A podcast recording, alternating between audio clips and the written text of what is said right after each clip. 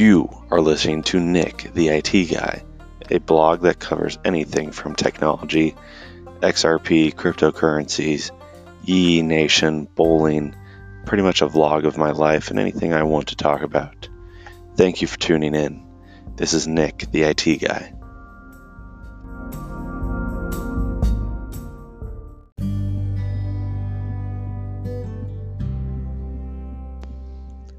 This is a sponsored segment for Nick, the IT guy.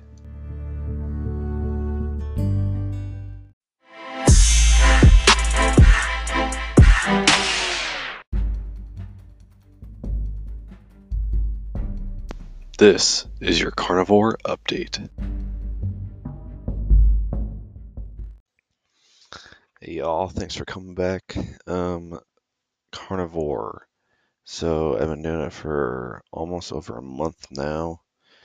Um, I mean, I have had some like two days I like totally went off the rails because of either I didn't prepare or um, it was like a birthday party and I just caved in because it was that pizza place. But I have noticed though, when I do have those times the next day, oh, my body does not like me in the bathroom. So kind of shows me there like how much better eating carnivore is. You know, the bathroom's pleasant. It's not like a terrible ordeal. But um, so carnivore is going good. Um, I had some meat the other day where it was all tough, so it kind of ruined my meal. But steak last night was good. Uh, I'm gonna have some chicken tonight. Gonna have to find a way to do some of my frozen chicken. Um, I may have to get some cheese and stuff because I don't know. I'm just not liking chicken really that much. The chicken I got last night, it's prepared like it like cheese on it and stuff, which I know isn't 100% carnivore, but it's better than nothing.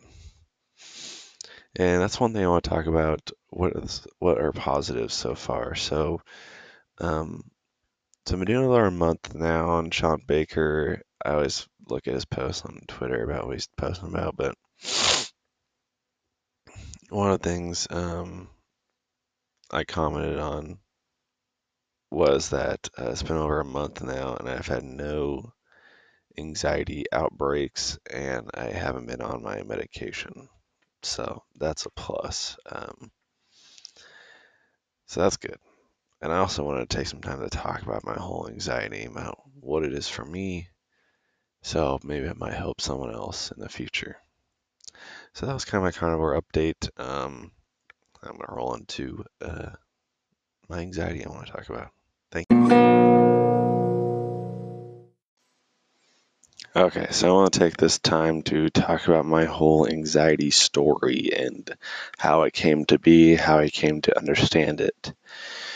So, I don't know the exact time frame it started happening, but I want to say probably um, sometime after high school, between I got married, um, which was uh, like a seven or eight year gap. But basically, um, I'd go through these periods where I could barely breathe, and the breathing was like so hard. I had to take deep breaths over and over again. So after that happened a few times, I started going to the doctor, ran uh, cardio exams, um, the whole cardio echoograms, EKGs, um, so, so that was a heart doctor, and then we went to a lung doctor for like asthma, breathing tests. Um, I think we even went to some gastro doctors to look at stuff that way. And everything was coming back perfectly clean bill of health, no problems whatsoever. Um, and that was with one doctor at Group Health for a couple years. Maybe I should have got a second opinion, obviously, but because it kind of led up to an event that uh, was pretty bad. Um, so that was going on for a while. They gave me an inhaler. It kind of helped, but I think it was more placebo effect, looking in the long run. Um, so I'd use that and thought I had some kind of asthma or something, but it was just a placebo effect. It never really like 100% helped. But um, so fast forward, um, I get married, and then um, and then on our honeymoon, we're at Vegas, and um, we're at Old Fremont. Music's blaring, pounding, going crazy. I'm drinking. I'm having a good time. Nothing really out of the ordinary. I mean, I do get anxiety around a lot of people, but um, nothing particularly felt off. Um, and then that's when it happened. My heart started beating like crazy, out of sync, super fast. I was freaking out. Um, it's probably the most scariest moment of my life. kind of sad thinking about it, actually. I want to cry a little bit, but so um, speeding so fast, so out of sync, I think I'm going to die. Um, I try to find someone to help me. Um, my wife's there, but I'm like freaking out. Um, I find a cop, um, and he obviously thinks I'm on drugs because I'm in Vegas. People are drinking. Um, but I'm like, I need help. I need to go to the ambulance. I need to go to the hospital now. Um, so uh, he brings me off to the side. Um, he calls an ambulance over. Firefighters are talking to me. Um, and I still remember there's this asshole fucking ambulance driver. She's like, Are you sure? Do you want to go to the hospital? I'm like, Why do you even fucking ask that question? I mean, I'm literally having uh, atrial fibrillation or whatever you call it kind of attack. Of course, I need to go to the fucking hospital. Um, because they all these people in Vegas obviously think you're on drugs, um, which fucking kind of pissed me off. But I'm like, feel like I'm dying here. So we go to the hospital. She ended up messing up, putting me on an IV, so my fucking whole arm is bruised up. Um, and then I get there. Um, no one's really seen me for a while. I mean, kind of getting talked to. I'm still kind of freaking out because I mean, my heart's not racing as fast, but it's out of beat. It's out of sync, in which it does not feel good. Um, they won't let me, let me go up to the bathroom because I think I'll pass out. Um, and then at one point, we have probably like 15 or 20 doctors around me. And then they're telling me that because I'm young and healthy, um, that they want to try. So there's two things they could do. They can have me give some medication, and eventually my heart should go back into rhythm. But this whole time, I'm risking a stroke because you're. That's kind of like what is people have that problem. That's a big risk. Um, so uh, the other option is to shock me, which will basically take my heart out of rhythm and put back into sinus rhythm. I go with that option. And um, so they gave me some medication to make me pass out. And then they shock me. And then um, I eventually wake up. I'm not sure if it's 10, 15, 30 minutes later. Uh, I feel 100% better. And um, I think it probably was there a total of four hours and I they send me home. It's kind of strange. Uh, you'd think they would kind of monitor you, but I'm almost thinking these people think I was. These people probably just think people are bad people over there, or maybe that's just. I mean, the ER wasn't really that busy, I don't think. But whatever the case. So going on now, that event was four years ago. Haven't had anything since. So, which makes me think it's an isolated event relating to anxiety and over alcohol consumption, which I've not had a drink of alcohol since. Um, so that brings me, I get home, um, start scheduling doctor. We go to cardio cardiologist, and I had another cardio echiogram. Nothing wrong. EKGs, nothing wrong.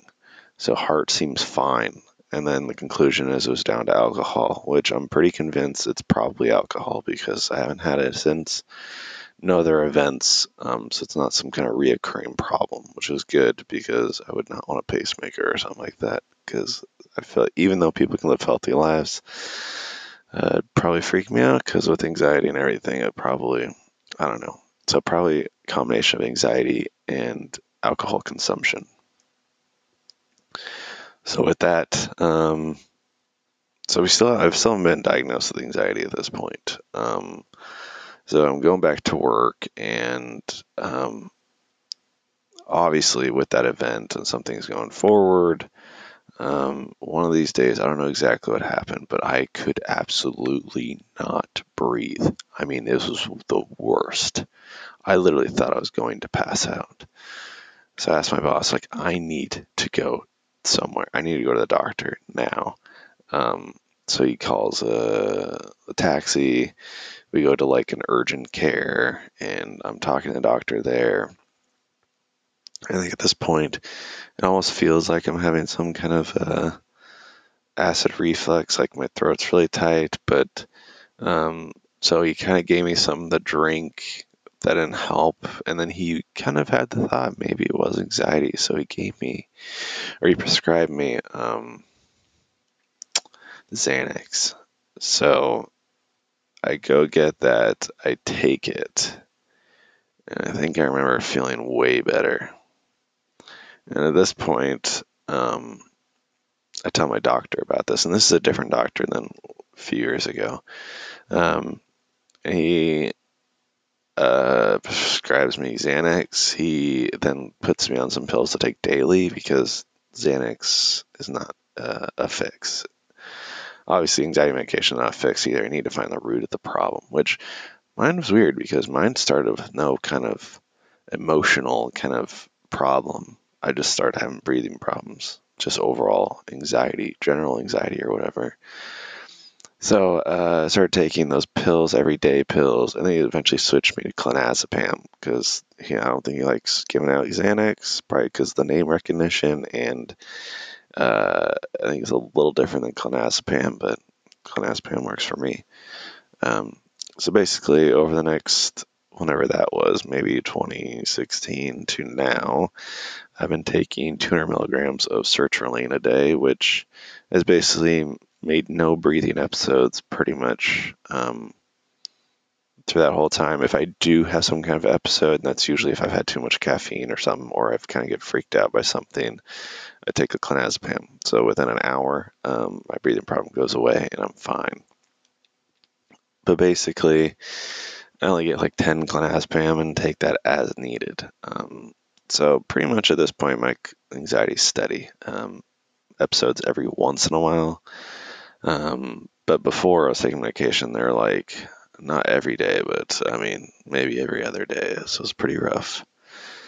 Um, so at this point, um, I'm taking medication, um, taking that, but then. So that's kind of my whole uh, story. So maybe you may not have anxiety per se, or you do have anxiety, but it may not show up in a different way. Like I thought I had breathing anxiety or breathing problems, like lung problems, heart problems, but it it had to be related to anxiety because once I started taking the medication, it went away. Or if I do have a problem where I'm having a hard time breathing, I take that. I still have it until about the medication kicks in, and you know the medication kicks in because you feel good. So, um, so yeah, so that's kind of my whole anxiety story, but I kind of wanted to wrap that into carnivore diet. So I've done a few diets in the past which have allowed me to go off anxiety medication. And there's only two diets so far. That's fasting, which in a way is an elimination diet because I'm taking out the things that were probably causing the breathing problems or anxiety problems or whatever. And then carnivore diet, which also eliminates most things so I am on carnivore for over a month now. I have not taken any medication. The only time I had to take medication was the very first week, which had some kind of major thing going on. Um, but ever since then, I haven't had any medication. Been doing anxiety or uh, carnivore diet. Um, so so far, once I'm cured, obviously I'm going to keep clonazepam around just in case. But the daily medication I've been able to go out of, and it has to be out of my system by now, is over a month. Haven't told my doctor yet. Uh, I kind of don't want to talk to my doctor about it until I've actually lost weight too. I lost about 12 pounds. Um, I'm at 235 now. I want to get down to 200 um, that's when I would kind of want to tell them everything and what I've been doing and get blood work done. And if everything comes back good, then I'm good. Hopefully, let me stay in clonazepam just in case. Um, because it still doesn't cure my root probably anxiety. I'm just probably an anxious person which I'm sure most people are, but it kind of uh, probably affects me more aggressively. Um, but yeah, so that's kind of how carnivore diet wraps into this discussion. So that's kind of my whole story. Um, hopefully, it could help you or someone you know. Um, don't be afraid. Uh, just keep trying. Keep trying to figure out. Yeah. Thank you guys for listening. This is Nick the IT guy, and I'll talk to you next time.